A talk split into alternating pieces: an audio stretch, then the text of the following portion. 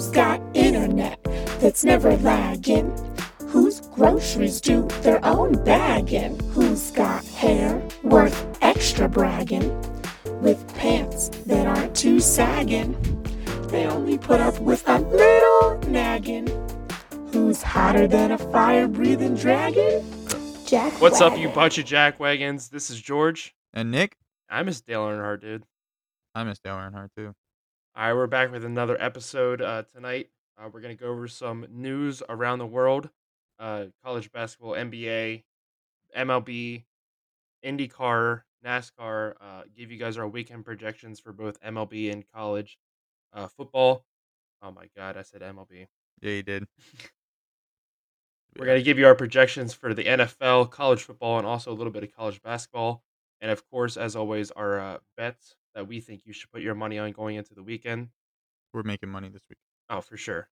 Um, and then later on, we're gonna have a, a little debate again. Um, but let's get right into the news. Uh, just breaking earlier this afternoon, uh, Antonio Brown's former chef has come out saying that he uh, bought a fake vaccine card, and that's what he shows to the NFL officials to get around the vaccine mandate. Um, obviously, this just came out. You know, it's a former chef of his, so there's not too much detail other than that saying that you know he walked in one day, showed it to him in the kitchen, was like, "Oh, dude, I just bought this online." Um, so I'm not going to make any assumptions, you know, as of yet, but that is definitely the news and very shocking to hear. Um, hopefully for Antonio Brown's career and the rest of his season, really, because before he got hurt, he was he was having a really great year. He had definitely become Tampa Bay's number one wide receiver. Oh yeah. Uh, um, so that would be terrible for that team and for him. Um, you know, if this turns out to be a true story. Um, but like we said, we're gonna we're gonna let the facts settle on that. We're not gonna jump to conclusions. Um, but Big news though. absolutely. Uh, switching over to college basketball real quick. Seton Hall upset Michigan. Uh, they you know they were able to get some clutch free throws there at the end. They beat them only by two points. Um, I think everybody's overreacting to it. They're acting like Michigan is is you know in a dumpster fire right now and nothing's going well. At least that's that's what Twitter would have you believe. Um, I think Michigan is fine. Uh, it, one, it's early in the season, and two, Seton Hall and all the Big East basketball teams are never an easy win for anybody. They they always play a tough physical game. That's just how that conference is. Um, and year in year out, Seton Hall has proven to be one of those the better teams in that conference. So part of me doesn't really understand why everybody's so shocked that Seton Hall was this good that they're able to upset Michigan. Now, yes, this is a game Michigan should have won. I 100% agree with you, especially for a team that has national championship aspirations, Final Four dreams, stuff like that. Um, but it's early. This is only the third game of the year, and I don't think it's time to hit the panic button at all. Um, but they definitely have things they need to clean up, especially you know fouling late in the game in, in key situations like that. Yeah, you Um. Yeah, absolutely. Um, but other than that, that that was a big news in that game. And Seton Hall is, is always a team that you, you can't really count out whether it's tournament time or regular season. They always I I I don't know if it's their, their conference or, or what it is, but they always seem to get underrated a little bit. Yeah, I, I 100% agree. As a Villanova fan and having to play them twice a year every year, like that's a team that like I I know is never an easy win. Um, any every any conference game in the Big East is not an easy win. No. but uh, Seton Hall is usually always one of the scary teams to play. Um, they're very well coached, and they always, like I said, they always play a tough physical game. Um, so they get a big program uh, upset over Michigan. Um, now over on the West Coast, Oregon hosted BYU, and BYU absolutely mopped the floor with them. Uh, they were up 20 at halftime, and even the second half, Oregon just couldn't get anything going. Um, Dana Altman comes out after the game and, and said he was personally embarrassed. You know, he he took the full loss, you know, on himself, saying that you know I like I'm the coach. Obviously, you know the, the losses are on me, but I've been too relaxed on them in practice. Basically, just like you know our talent will make up for it. And he's like, this is my bad. Um, very you know blunt, uh, conversation with the reporters after the game. Um, and I expect Oregon after this loss to absolutely just go on a tear. Um, if Dana Altman holds to his word and and does the things in practice that he says he's going to do. Now that'll remain to be seen. Um, all right, so now we're going to switch over to the NBA. Nick, this is a little bit more your lane. Um, so far this season, the Nets, Lakers, and Warriors, probably three of the top five favorite teams coming into the season, have looked absolutely terrible. Now the Nets, you can blame it on Kyrie. The Lakers, you can blame it on LeBron being out. But the Warriors, I, I just feel like the Warriors aren't gelling yet. Uh, you know, they're just getting Klay Thompson back. They had all these spare parts really that they brought in the past two years with him being out. And I think they're still just trying to figure everything out. Um, but I want to get your thoughts on what you think about these three teams so far. Um, yeah. So first of all, the Warriors, since you'd mentioned them, um, like you said, they just got Klay back. Uh, they got some pieces that they've thrown in. Uh, but when when Klay was out, uh, Curry was going off. Um, you know, playing like the Steph Curry that everybody loves to see. And when Thompson got back, everybody was expecting them to, you know, pick up where where Curry was already at and just take off. And unfortunately, with the sport of basketball, especially at the NBA level, that just doesn't happen. Um, you know, it can. I've seen people come back and and ball out, and the team plays well and whatnot. But most of the time, um, you know, it takes a game, maybe two, to to get your rhythm to to be at your best. Um, and nowadays in the NBA, if you're not at your best every game, you're not winning games. Um, so I expect to see them um, back on top. Uh, I don't know if, if I see them, you know, top top, but definitely playing better than what they're playing right now. Um, again, Curry's balling out, but as far as a team, uh, from a team standpoint, I expect them to or expect to see them pick up some much needed wins here. Um, Lakers and Nets, it's probably a little bit of the same thing for both teams. You have veterans on both those teams. Um, some of them maybe a little older, especially the Lakers. Um, and with veterans, they don't have the necessarily the same uh, pep in their step, you know, the same athleticism that they might have had three, four, five years ago. Some of them might be slowing down. Um, they rely more not only on their IQ but uh, on their team chemistry as a whole. Um, the Nets not having Kyrie definitely doesn't help. Um, but again, those veterans, uh, they need time to mesh. They need that, uh, and any to be honest with you, whether it, whether it's veterans or younger people, the more chemistry you have, obviously, the better you're going to be. Um, but like I said, with veterans, it, it seems to the beginning of the season might not be as good looking because they're having to rely on that chemistry more. Right, absolutely. Um, I would say, you know, to the Lakers' point, um, I just feel like, you know, even if LeBron came back, say tomorrow, I still feel like that team just has so many other issues going on.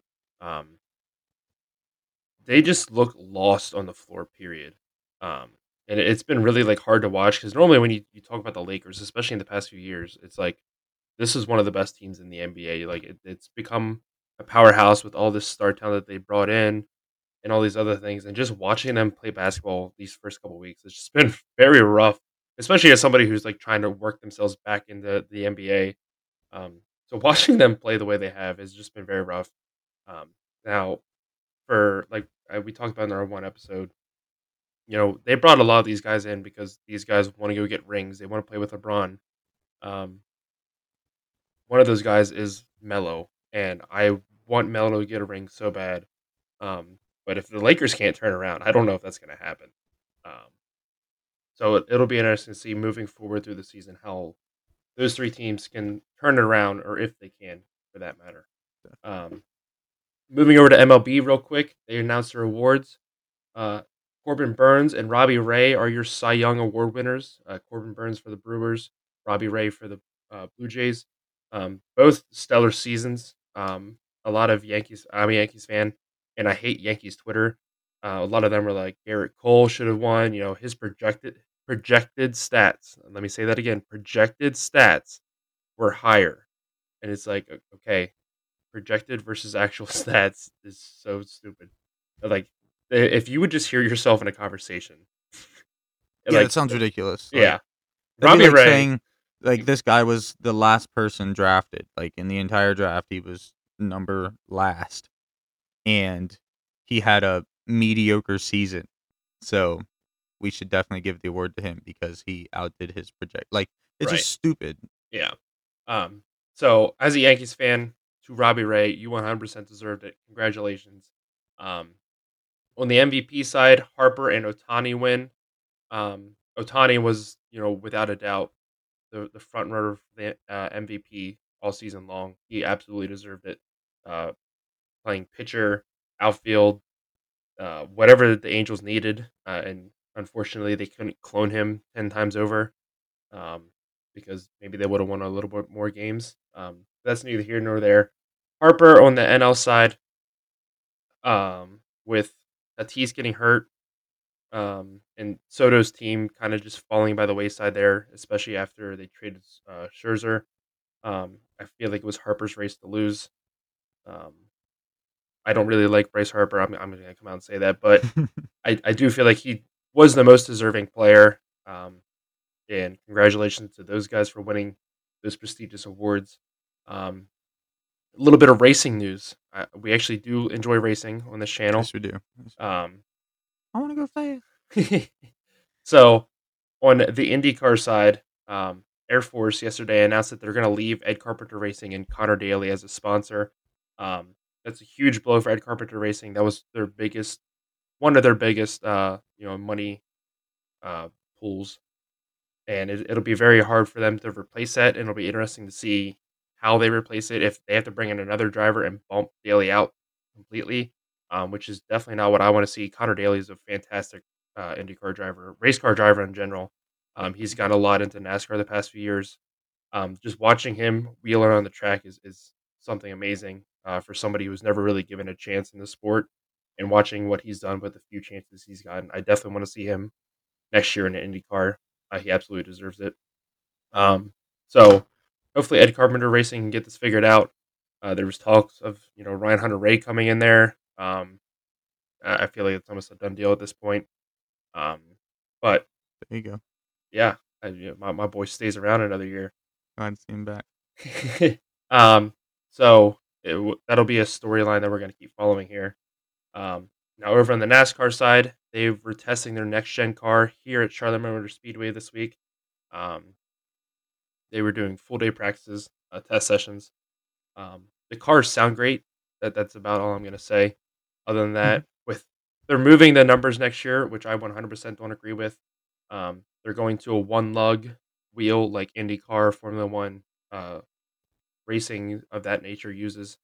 Um, I don't really care about that.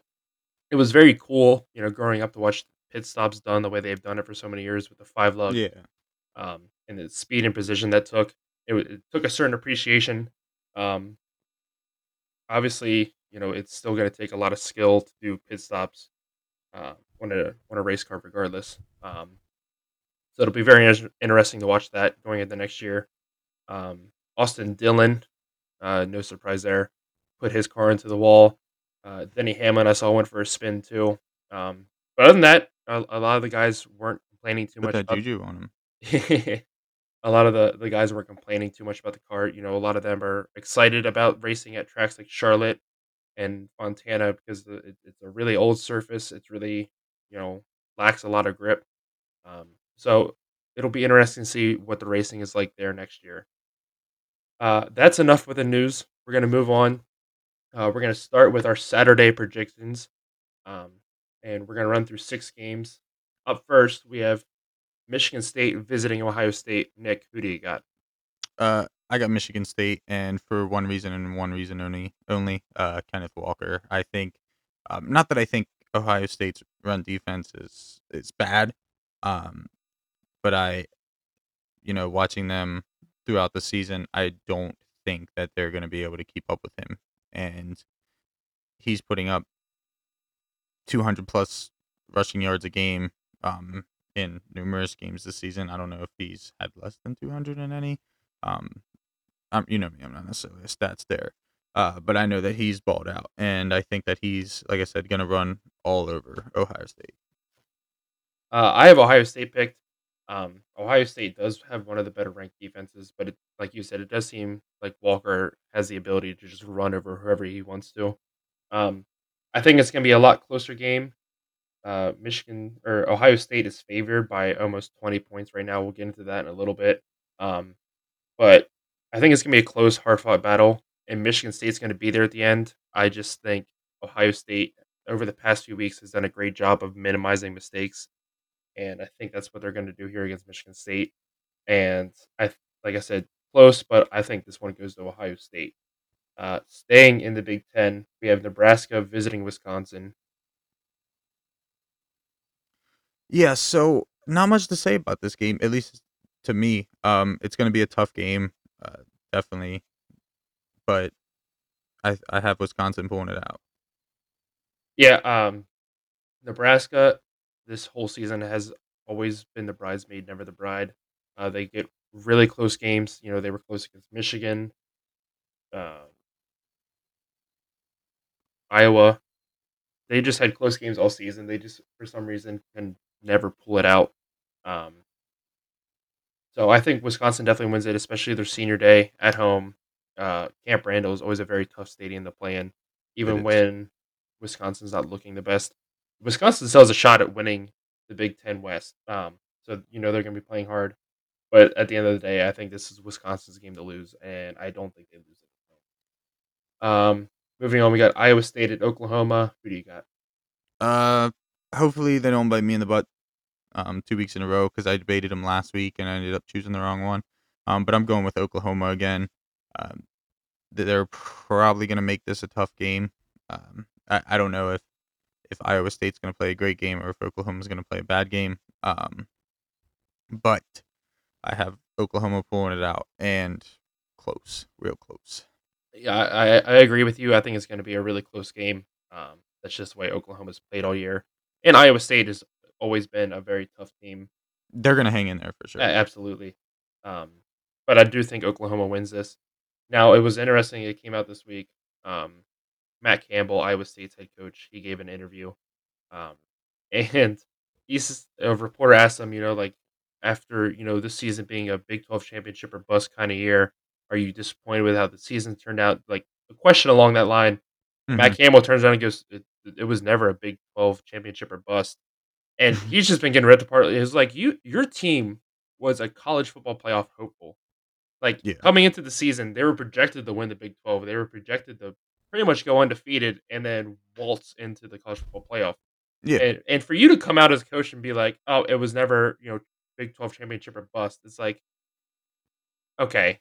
Like, you, did you. I think even if you, even if you're not projected, like, uh, to come out and say that as a coach to me just sounds absolutely ridiculous.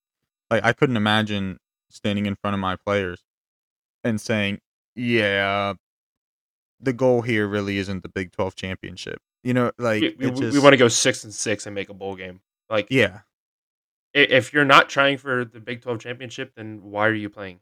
Like, unless you're Kansas and your goal is to be like, okay, let's just like win five games this year. Let's win six and get to a bowl game that we haven't been to in how many years? Yeah, like your program. But, not has, when you're playoff yeah. hopefuls. Yeah, especially the like the way that he has done a fantastic job of turning that program around and, and turning them into a year in year out Big Twelve championship hopeful. And I understand that you know the season's been you know subpar uh, compared to what a lot of people thought they were going to be, but I think it's just ridiculous. No, no matter who you are to come out and say, yeah, you know, we were never thinking it was Big Twelve championship or bust. Like, I, I don't, I just didn't understand that at all. Yeah. Um, moving on, we have Virginia visiting Pitt. This will decide who's going to go to the ACC championship game in their division. Virginia at Pitt. Who do you got? Virginia at Pitt. I have Pitt in this one. Um, I think Kenny Pickett is gonna bolster his draft stock a little bit in this game. Um, it's the perfect opportunity for it. They're gonna have a tough Virginia team coming in. Um, you know, and and he might even struggle for a little bit. Uh, but all eyes are definitely going to be on him, um, within this game and seeing how he handles it. Absolutely. Um, I think this is going to be a, a pretty close game. Virginia's coming off a tough loss, getting thumped at home by Notre Dame last week. Um, they, like I said, they have that hope still alive to win their division. Um, I think they're going to play Pitt tough, but I think Kenny Pickett and that Pitt offense is just too good at the end of the day. and I I think Pitt's going to win this one at home and send Kenny Pickett out with a smile on his senior day. Um, speaking of Kenny Pickett, we have talked about him before. Um, ESPN released their odds today on the Heisman hopefuls, and he was at number five, which I was surprised to see. I really didn't think ESPN was going to have him on there, but I think he definitely deserves to be a little bit higher on that list. Uh, CJ Stroud was on there. And listen, Stroud has turned into a great quarterback, but the way he started the season, I just don't see him as a Heisman hopeful. I think next year, coming into the season, he will 100% deserve to be on that yeah, list. yeah, he's probably going to be number one coming into next year. Yeah, absolutely, and and rightfully so. Um, but I just don't think he belongs, especially at number two right now. Um, No, but and uh, I mean, you could. When I think about a Heisman, I think I want to think like I imagine somebody that this team would be completely lost without. And obviously, like CJ Stroud's, a, you know, he's a good player, but with that wide receiving core, I could probably be out there throwing balls and you know at least be even. Um, right, but again, I, I'm not trying to take away from him. He's he's a talented player. Uh, but you think about Kenny Pickett. Uh, I think we all can agree that Kenny Pickett doesn't have the wide receiver talent around him. You know, yeah, um, and, and I think that gets overlooked a lot in college. But it is I, what it is. I think the reason is because he's not a super mobile quarterback. He's not going out there. He's not putting up 300 yards passing and 100 yards rushing. I think that's Yeah, all it comes down to is he's still, you know, a mobile quarterback, but he's probably, I would say, one of the last of a dying breed. Of he sits in the pocket, he goes through his reads. Last possible option, I run. yeah, You know, a lot like Stroud and, and Young, they have plays designed for them to run the ball, yeah. or they just get the snap. It could be a freaking four verse. They're like, you know what, I'm running the ball. I don't care. Um, so I feel like that's why he's getting overlooked so much. But I, I still look forward to him, you know, ending his college career on a high note. And it'll be interesting to watch him in the NFL. And I wish nothing but great success for him. Um, and, and, and, and all the quarterbacks in that list. definitely. Um, I'm not saying, obviously, I want anybody to fail. I never want that for anybody. But I think Kenny Pickett has just been way overlooked this year. And I think he deserves a little bit more recognition. But moving Definitely. on, And and that takes a lot for me to say because I hate Pitt. yeah, growing up in a Notre Dame family, I'm not very fond of Pitt either. But uh, it is what it is. Um, I still respect great players when I see them, and, and Kenny Pickett was definitely one of those. Uh, moving on, we have Arkansas visiting Alabama. Who do you got?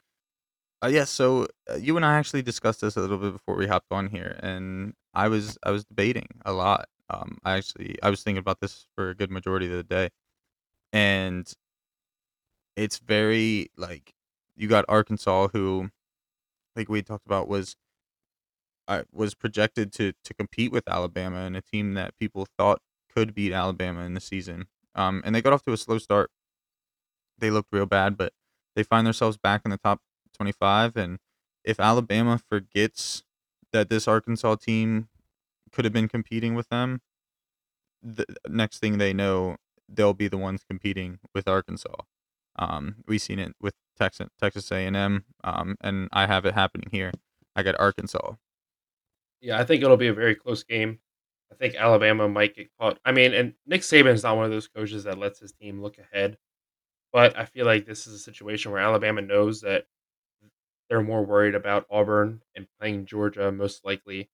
Um, now Georgia's already locked in the SEC championship game. I'm saying Alabama's thinking most likely they're going there too, and you know they're. I think they're gonna be more worried about playing those two teams. Look past Arkansas. Um, I still have Alabama winning. I think Arkansas is gonna make it close. Uh, Alabama might wake up late and you know play up to their potential and put the game away. Um, but I do think it's going to be a very close, hard fought game, especially in the first half. Uh, Alabama seemed to struggle the past few weeks, in, especially in the first half. Um, so it'll be interesting to watch, but I do have Alabama winning. Um, last pick in the college section um, Oregon at Utah. Who do you got? So I got Oregon in this one. I'm sure you're happy to hear that. Um, I thought about this briefly. Uh, this is a game. You know, I, I think Utah's better than a 23rd ranking. Um, it's definitely a team that if Oregon's not careful, uh, could could upset them, surprise them, whatever you want to call it. Uh, but I think Oregon takes care of business. They they're sitting at number three right now, so I don't think they're feeling very content. Um, especially when they got Ohio State breathing down their necks right behind them, and Ohio State's got tough games coming up too. Um, so I think Oregon knows this is one they need to have. Goes out, takes care of business, goes home happy. Uh, as an Oregon fan, I am picking Oregon. Um, now they have done a very good job the past few weeks, ever since the college football rankings have started, um, with being focused on okay, we're a one game at a time mentality. Like we're not even worried about the college football playoff. We just need to win one game at a time right now. And this game is most likely going to end up being the Pac-12 championship as well. Um, but I think it's definitely going to be tough for Oregon. They're going into a surging Utah team, um, and Utah has been a very tough opponent every every time Oregon has played them. Um, but I think Utah has a lot of momentum behind them, and it's going to be a very close game. Or, or Utah is favored by three right now. Um, so as an Oregon fan, I'm picking them to win. I want them to win. Uh, they just need to walk in there Saturday night with their heads on straight and play a sound, fundamental football game. Uh, they had a little bit of distraction this week with Pittman announcing that he was leaving the team. Obviously, we, I wish nothing but the best for him, and I hope he is okay. Um, but I, I really want Oregon to walk in there focused. Otherwise, I'm going to be a sad, sad man on Saturday night when that game's over. Uh-huh. I think your boy's gonna prove why he's the number one overall pick. Absolutely, absolutely. Um, moving on, we're gonna switch over to the NFL side right now. Uh, first up, my father-in-law's Ravens are visiting my Bears. Uh, who do you got? You can say it. It's okay. Break my heart. I see. What's crazy is, is I have Chicago. I wanted to give you a little, a little, uh, you know, let you relax a little bit there. But no, I, I genuinely um um have Chicago. Uh, no, I'm just I'm just messing with you, George. I got Baltimore. Um, I do think that your boys are gonna fight. Uh, I, Baltimore's been struggling a little lately. Um, you know, obviously with the Miami game, I think you're gonna be pissed off about that. Um, y'all get Montgomery back, right? I believe, yeah, I believe he is coming back. I say he's, I, I he's been so. practicing. Yeah, I was I was pretty sure you did. Um, so that'll help. Uh, that'll hopefully give Fields a little more time to throw. Um, like I said, I, I think you guys are going to keep this close, but I have Baltimore in the end. I was going to say Tony was going to be after you if, if you picked. No, no, I couldn't do that to Tony. I want, I want to um, with him this summer. Again, I am picking the Bears. Uh, you can you have to. you guys can call me a homer or whatever. I don't care. Like th- these are my teams. I'm not ever going to pick against them. do I do I honestly think they're going to win? No, not really. Um, we we just don't have any offensive production right now. Um, you know, we, we got some late there against Pittsburgh, but I, I think we just have way too many issues with our line, our coaching, uh, still trying to develop Justin Fields. And like you said, I think the Ravens coming off that rough loss last week, uh, I think they're going to be ready to come out and, and punch the people in the mouth. I, I think it's going to be a very good game. I still believe in my my heart the Bears are going to win, but in my brain I know the Ravens are going to win. Yeah, I personally believe that this is one y'all could win. Um, yeah. especially with the way the Ravens have been struggling. I just uh, y'all got to make a choice. Yeah. Um. Anyway, moving on. Packers at the Vikings on Sunday. Uh, who do you got? I have Minnesota, and I'll tell you why. Just because of a weird hunch. Tell me why. Tell me why. Weird hunch. So, I see a tweet. I believe it was last night. Might have been early this morning. I don't know it, the times get confusing. But I seen a tweet about the Packers injury list.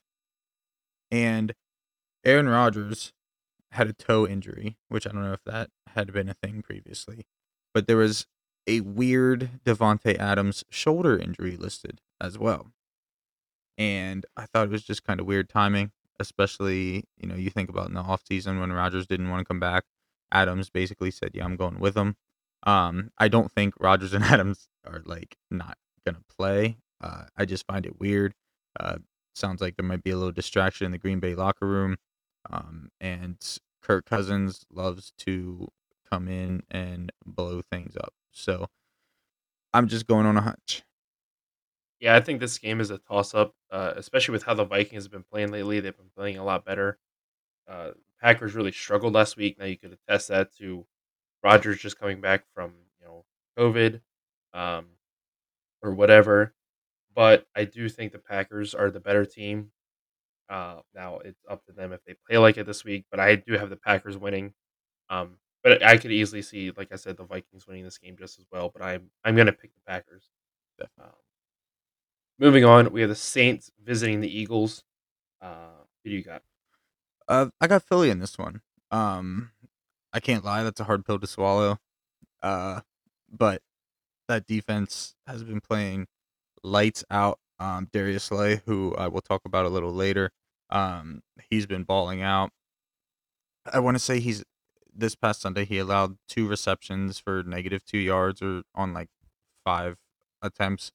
Um, just balling, and he's been doing it all season. Um, there's a couple holes in that defense, so he might not have always looked as good um, as far as defense overall, but that defense is tough.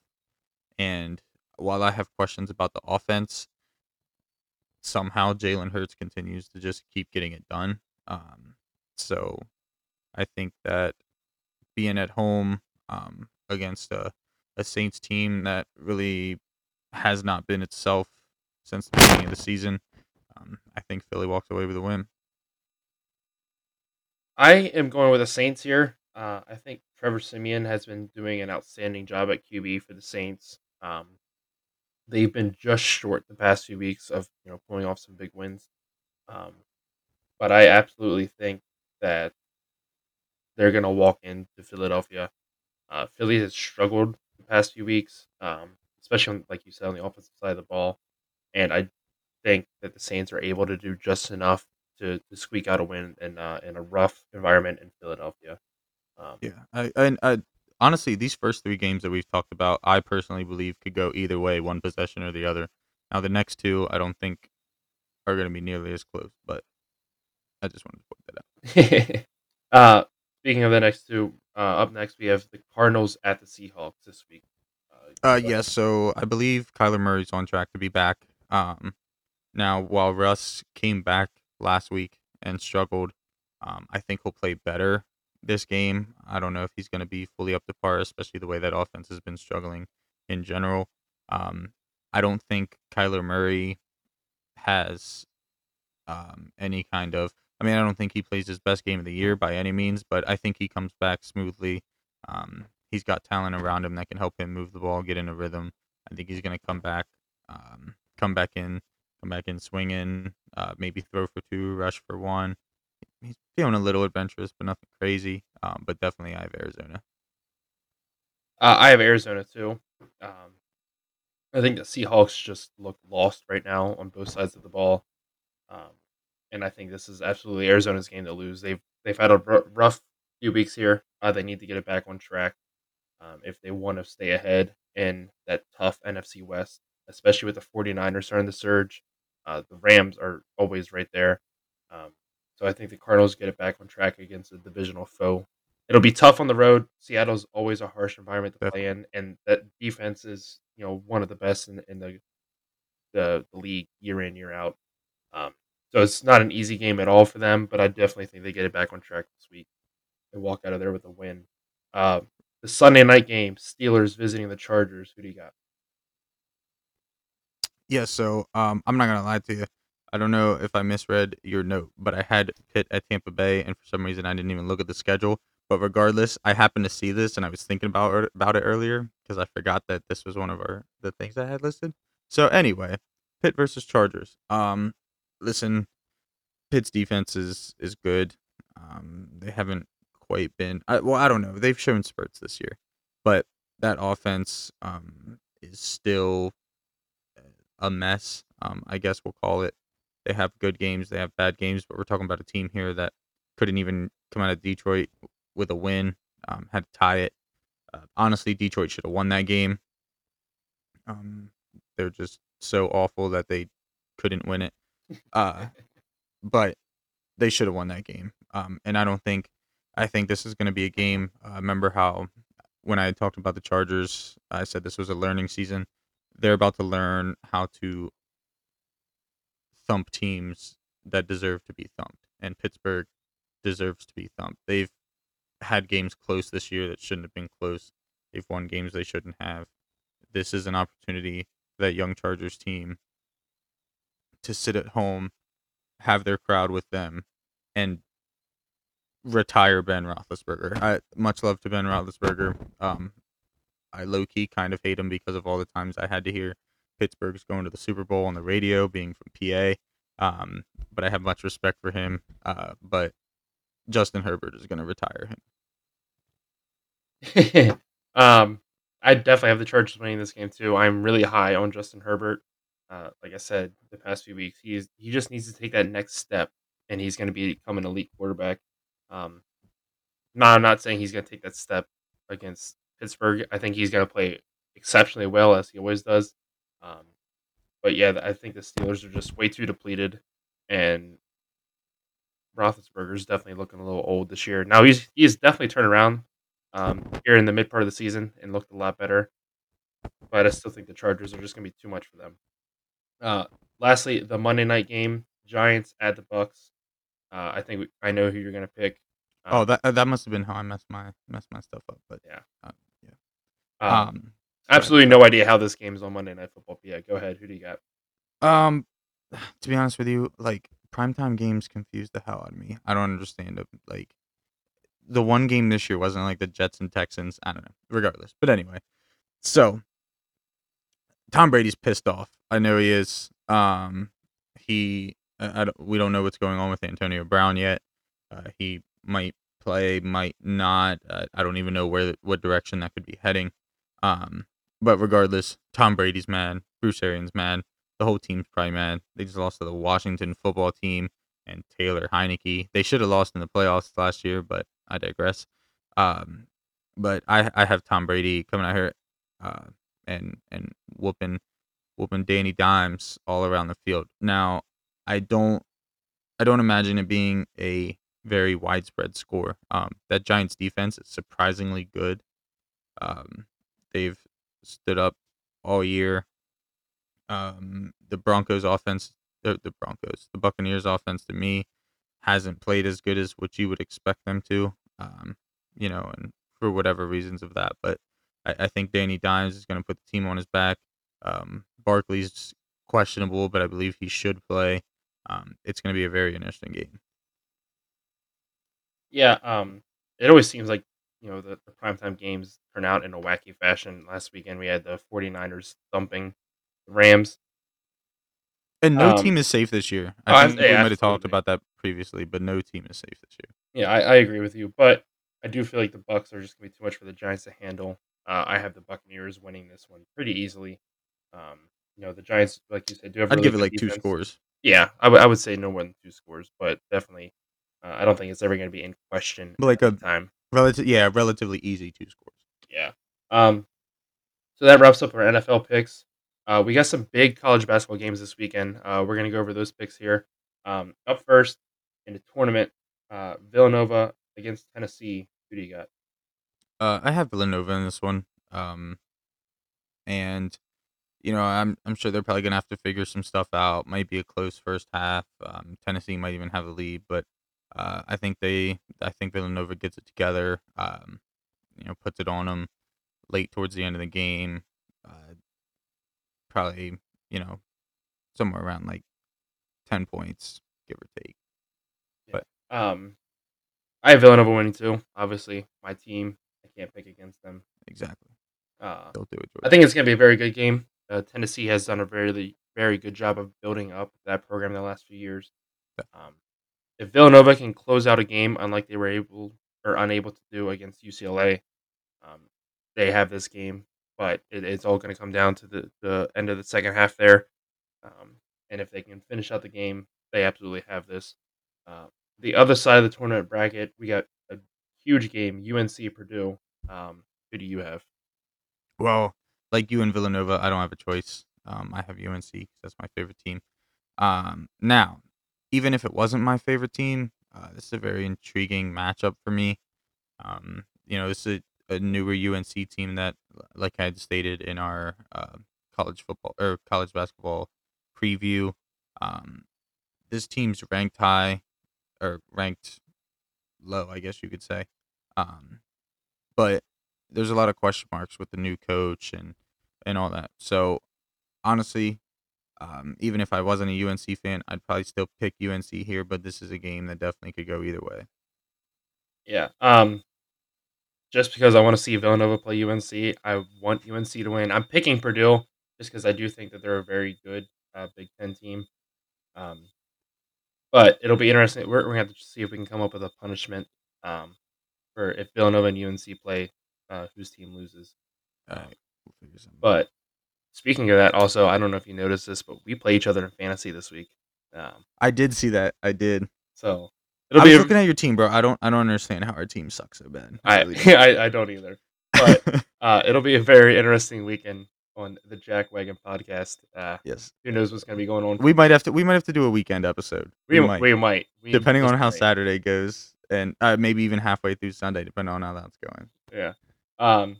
Yeah. So I I have Purdue over UNC. Um. Moving on, Ohio State against that very shocking uh, Seton Hall team. Who do you got?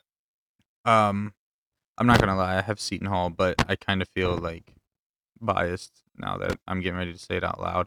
Um, no, honestly, this Ohio State team could be good. Um, they've had some better teams in the past, in my opinion. Um, but it's definitely going to be a team worth watching all season.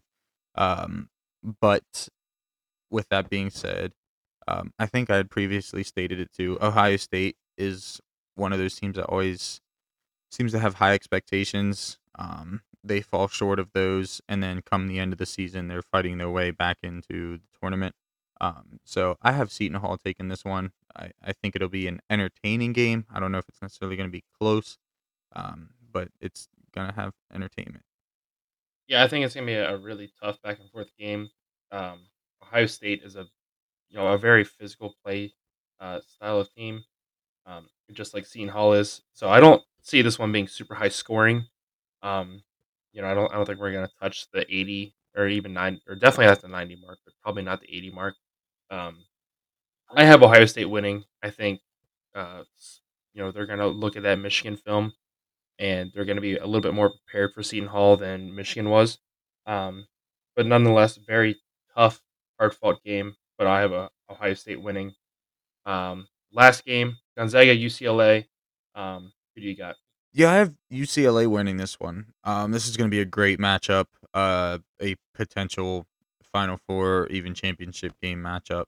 Um, it's going to be entertaining. You're going to want to watch it. Um, you're going to see Gonzaga's big men going to work um, against that smaller UCLA unit.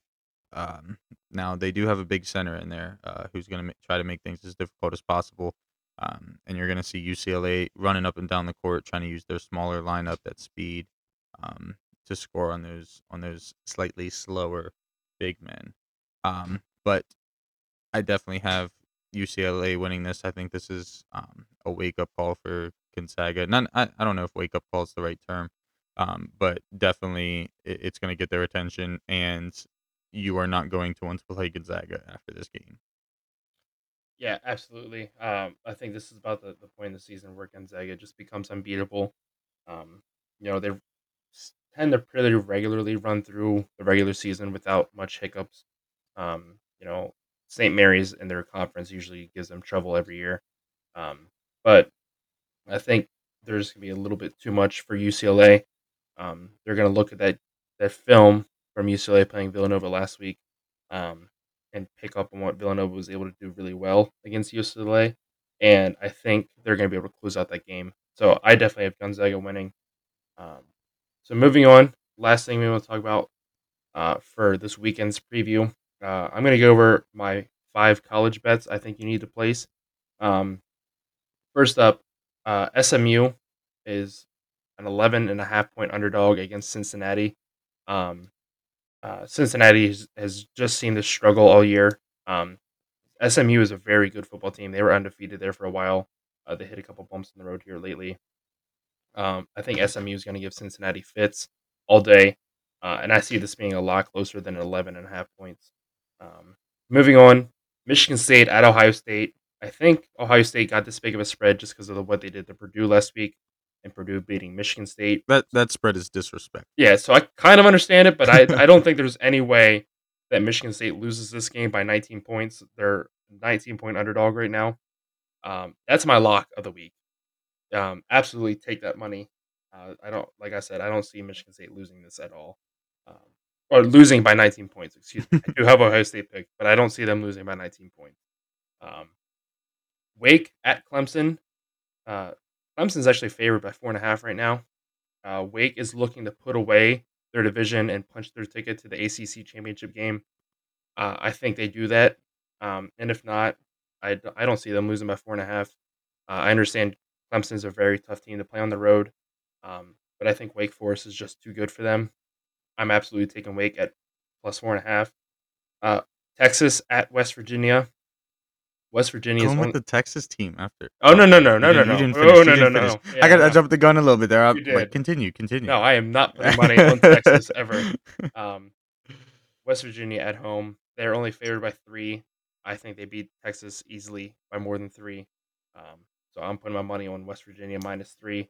Lastly, we briefly touched on it. Arkansas is a three uh, touchdown underdog at Alabama. Um, Alabama has just not really shown a lot the last few weeks. Um, at least enough for me to say that they would beat Arkansas by 21 points. I think Arkansas is a very good football team, and I see this being a lot closer than the three touchdowns. Um, now over to you for the NFL bets this week. Yeah, so NFL bets. Before we get into the NFL bets, I after we ended our last podcast, I remembered this. And I wanted to talk about it, but I forgot to write it down. So we're talking about it now. Did you see pretty sure it was let me double check real quick. Let me let me just make sure I'm speaking the truth here.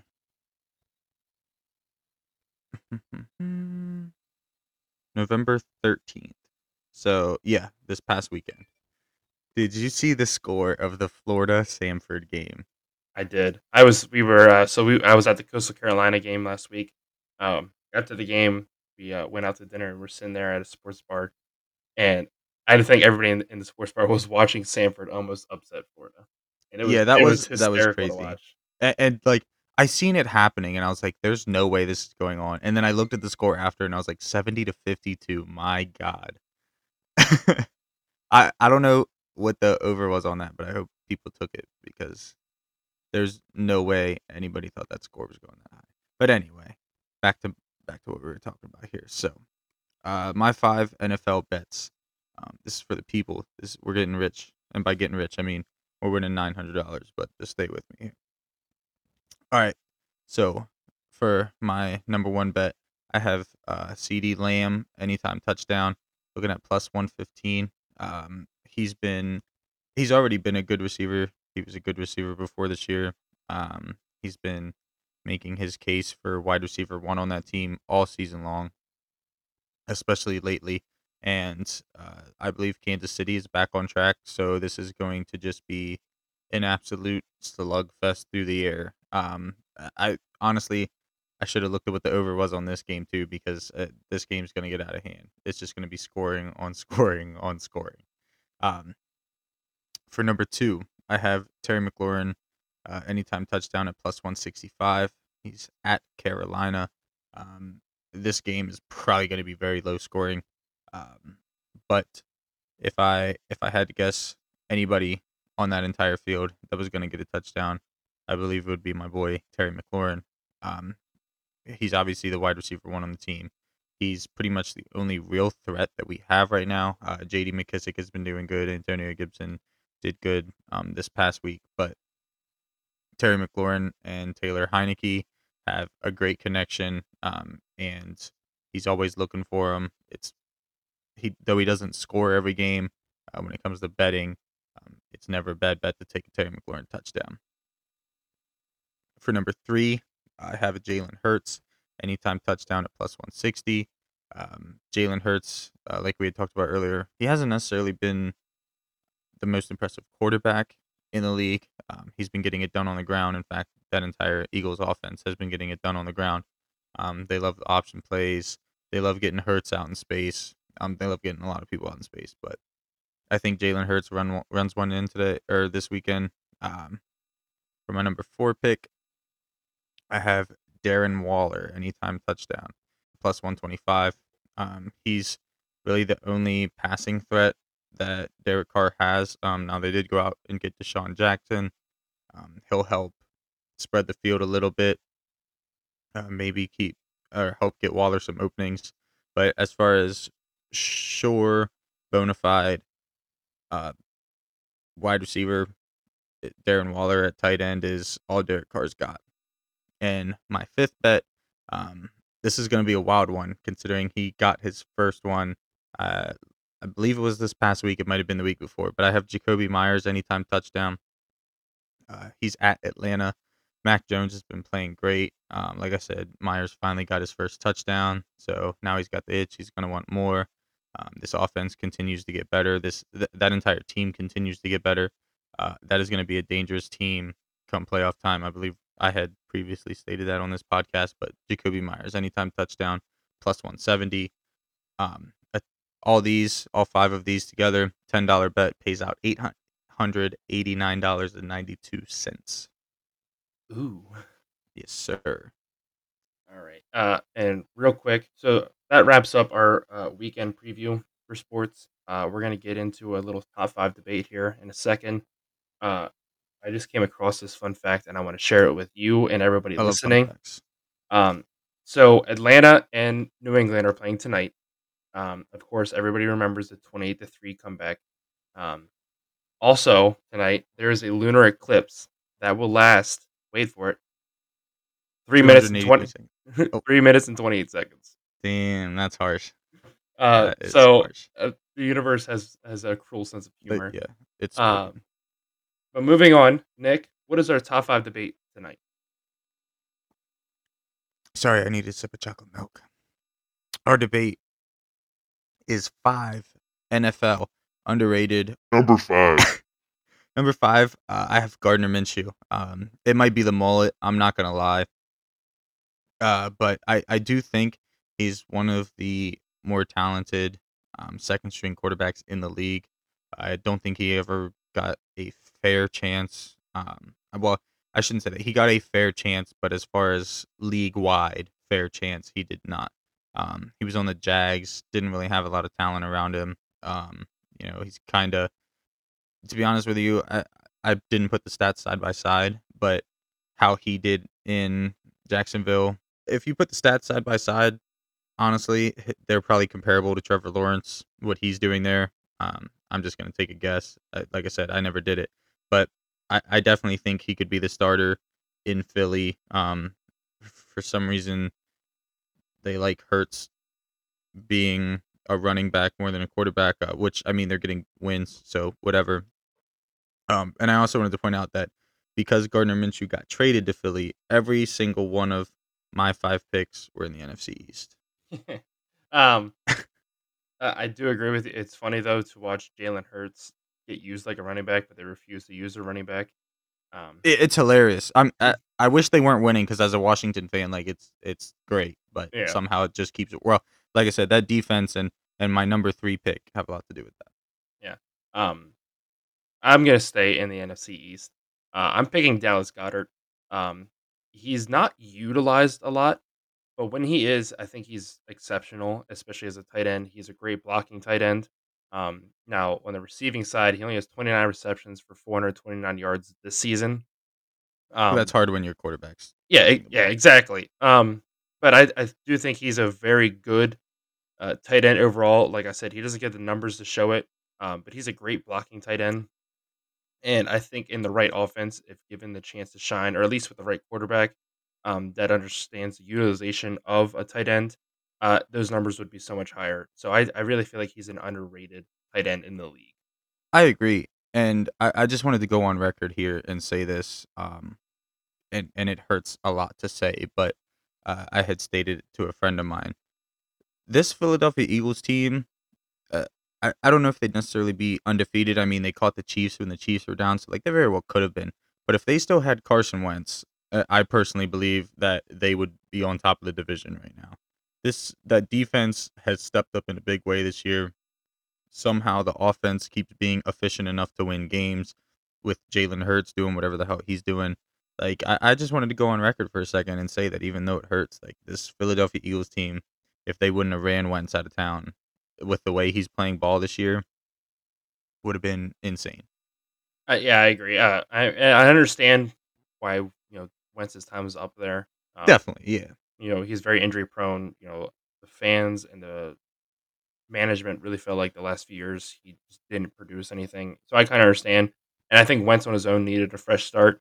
Um, but I, I don't believe Jalen. Yeah, Jalen Hurts is is a short term solution. I don't think he's definitely he's a franchise quarterback. But I, I just want to go on uh, on record and say again that um, uh, like I, I'm gonna blame it on the Philly training staff because Carson Wentz had like two sprained ankles or two broken ankles or something in the beginning of the season and was expected to be out like half the season and started week one. Uh, I, I don't know how that happens, but I just wanted to put that out there. Eagles training staff, it's your fault. And if you look at the injury reports, it backs it up. But anyway. Number four. Number four, again, like I said, I'll be in the NFC East for the rest of this. Uh, I have J.D. McKissic. Um, he's honestly one of my favorite players on the team. Uh, he's one of those guys that you know people don't they think of him as a pass catcher. I believe he led the league in for running backs in receiving yards and receptions last year. Maybe just one of those. Um, but he actually, when he's in and he gets runs, he moves the ball. Um, and Antonio Gibson struggling this year uh, with various injuries. McKissic has, has stepped in and stepped up in a big way. And when Gibson wasn't moving the ball, sometimes McKissic was. Um, you know, he had that that big catch uh, against the Giants for the touchdown. And I just, uh, while I don't think he's, uh, I think he would be more under the underappreciated category. Um, because people respect McKissic. they know he has a lot of talent. Um, but I don't think people truly understand what all he does. Yeah, um, I agree with you. I, I, I feel like he's definitely one of the most undervalued players out there. Um, my number four guy, I'm going to go with Adrian Amos. Um, the former Bear, I absolutely loved him when he played for the Bears. He was absolutely one of our best safeties. Unfortunately, now he's on the Packers, so I have to watch him play, and I have to play against him twice a year. I, sh- I, I say I play against him. I have to watch the Bears play against him twice a year. Um, he doesn't put up, um, you know, ridiculous stats. He's not out there leading the league in interceptions or pass breakups. Um, he has 60 tackles this year, 13 assists. He has two picks. Um, but he is one of the best away from the ball coverages. The reason his stats aren't that you know ridiculous is because people just don't want to throw to him. Like he is just very good at, at forcing play to form the what the Packers defense, and that's why they brought him in. Is you know nobody wants to throw that ball anywhere near him, um, but he's just one of six defensive backs to post a ninety plus um, you know PFF grade, and I think that he gets he doesn't get enough credit because, like I said, he's not out there making just ridiculous interceptions every week. Um, but I think he deserves a lot more love than he gets. Number three. All right, my number three. Um, if the top two people on my list wouldn't have been a quarterback and my favorite player in the league, um, I probably would have made this pick higher. But for number three, I have Darius Slay. Um, like I had stated earlier, he's been balling out this season. Um, this past game, he had a fumble recovery for a touchdown. Um, and he's a G. Let me tell you why he's a G. I don't know if you've seen this, but when asked about that fumble recovery, he said, I knew I was going to score because they were in 13 personnel. So I knew all those fat boys couldn't run. And listen, I just I thought that was the greatest thing ever. I love I love trash talk. Um, Jalen Ramsey is one of my favorite players in the league because he talks and he can back it up. And quite honestly, Slay's always been good. Um, I think he took the next step to great. He's a big reason why this defense has been performing. Um, he's a big reason. He's a huge reason that the Eagles have some of the wins that they do. Um, and if he can continue playing, um, I, I think that that defense is going to look good the rest of the year. All right, my number three guy, uh, I'm going with Mike Edwards. Um, he was hurt to start the year. Um, but I think he has become one of the best defensive backs in the NFL. Um, he didn't get a lot of snaps last year until the NFC Championship game and then in Super Bowl. Last year, Edwards allowed just 56 total yards and 256 uh, cover snaps. Um, that was the whole season. Um, so I think he really proved his worth last year. Now this year, he's getting a lot more time. Um, not like I said, not just unrealistic like gaudy stats, um, but I think he's quietly becoming uh, one of the best players, uh, especially in the NFC South in, in a very pass heavy um, conference. Um, I think he's be- becoming one of the safeties to watch out for. Um, moving on, Number two. Number two, I have Danny Dimes, my boy Daniel Jones. Um, I got to be honest. First of all, they drafted him um, before we drafted Haskins, and I laughed at them. Well, who's laughing now? Uh, but with that being said, Daniel Jones, um, he he gets some respect. Uh, he gets disrespected a lot more than he gets respected. That's for sure. Um, and quite honestly, I've I've been on on both sides of that. But at the end of the day, he has an O line that does not block for him. Um, he's got a wide receiver group that, in my opinion, is overrated. Um, Saquon Barkley, you know, he might have one of the best running backs in the league, but he's been struggling to stay on the field. Um, and and it all just adds up. That defense has been balling out, but there's only so much a defense can do when your only playmaker's quarterback. Um, so I think that any success that New York has had this year is largely in part to to Jones. Um, I, I watched him. I don't remember exactly what game it was last year. It might have been the Pittsburgh game because I think Saquon was held like six yards or whatever it was. Um, but I watched him just straight put the team on his back. He was, you know, he'd give them one second to get open, and if they weren't open, he was taking off down the field and he was getting yards.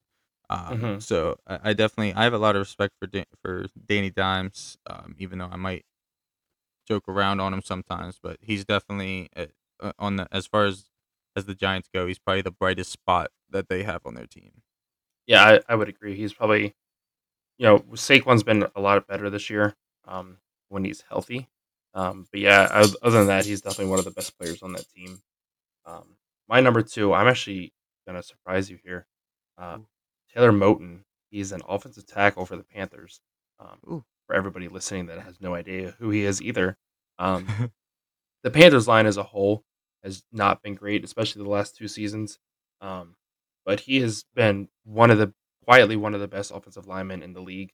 Um, in 2000 career uh, pass blocking snaps, he's only allowed 10 sacks. Um, now this is entering the season.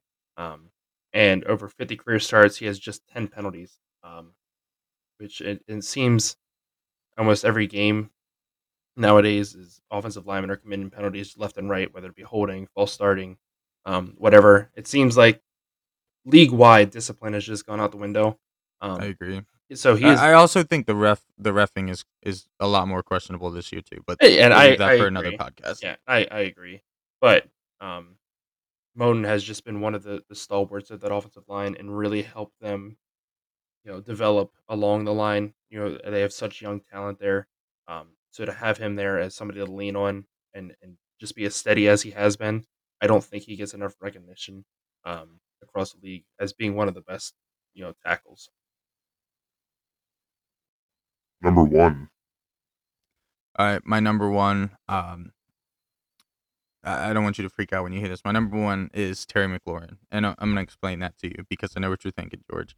You're thinking, uh, Nick Terry McLaurin is respected as a good receiver, and I would agree with you, George. He is respected as a good receiver. The only problem I have with that is he's better than good.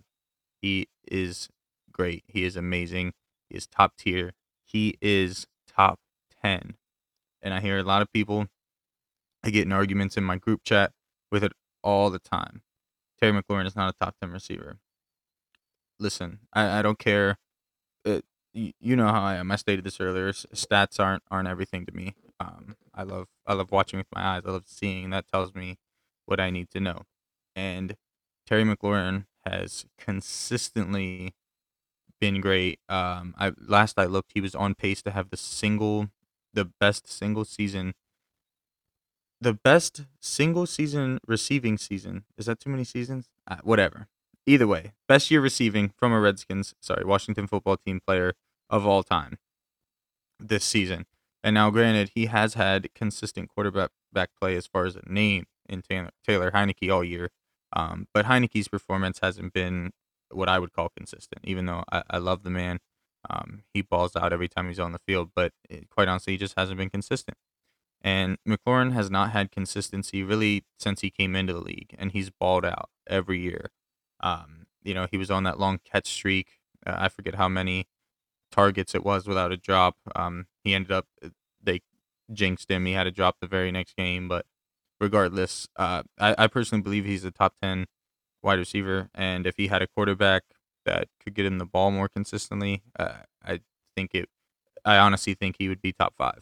My number one pick is Deion Jones. Um, I, I think a lot of people around the league realize he's a good linebacker, but I don't think he gets enough respect as being, I, I would say, one of the top linebackers in in the league. Um, I think it's just because of the team he's on. You know, a very underwhelming Falcons team. Um, he's actually one pick six away from tying the all-time record for pick sixes by a linebacker. Um, he's also recorded 100 tackles the last two seasons. Um, in 2018, he had a great year, but he only played six games. Um, I think he is just one of the best coverage linebackers, but he's also a great run stopping linebacker. He is the, the complete package at linebacker and what you would want to build your defense around. Um, he's a great cornerstone for that Falcons defense, um, and hopefully they can build around him and create, you know, a, a top tier defense in the coming years. Um, but Deion Jones, one of uh, my number one pick for most underrated player in the NFL right now. Um, This is some great lists. absolutely. Um, so that'll wrap up our show for tonight. Um, you know, we'll uh, we'll see how the weekend unfolds with UNC, Villanova, our fantasy teams. We might do a little show over the weekend for you guys. Um, keep your eyes peeled to our Twitter and our Instagram for more information on that. Um, but the next planned show is going to be on Tuesday. Uh, we're only going to do one show next week with the Thanksgiving holiday, so it'll be a longer episode. So prepare yourself for that. Um, but if we don't see you this weekend, you guys have a great weekend. Watch lots of football, basketball. Um, give us some feedback online about you know who you think is going to win. Uh, what bets are you putting in this weekend? Um, other than that, you guys enjoy your weekend, and we will see you back here on Tuesday for sure. Yes, sir. And and I just wanted to, to say real quick, just because you gave me the idea, um, if if y'all show us some love on Twitter, and if any of y'all are into to gambling, and you place any bets up, we might feature some bets on the show because we love some some gambling on FanDuel too. So um, Absolutely, yeah, yeah. so if- if if you place a, a bet this weekend, put it on the Twitter, put it on the gram, put it wherever. Let us know. yeah, tag us. Um, you know, if, if, if we have the funds, we will do the bets still. You know, we'll, we'll be right there with you. We'd love to see um, what other people are doing out there with gambling. Um, but like I said, you guys enjoy the rest of your weekend. We will for sure be back here on Tuesday. Yes, sir. Have a great night, great weekend. Who's got internet that's never lagging? Whose groceries do their own bagging? Who's got hair worth extra bragging? With pants that aren't too sagging? They only put up with a little nagging. Who's hotter than a fire breathing dragon? Jack Wagon.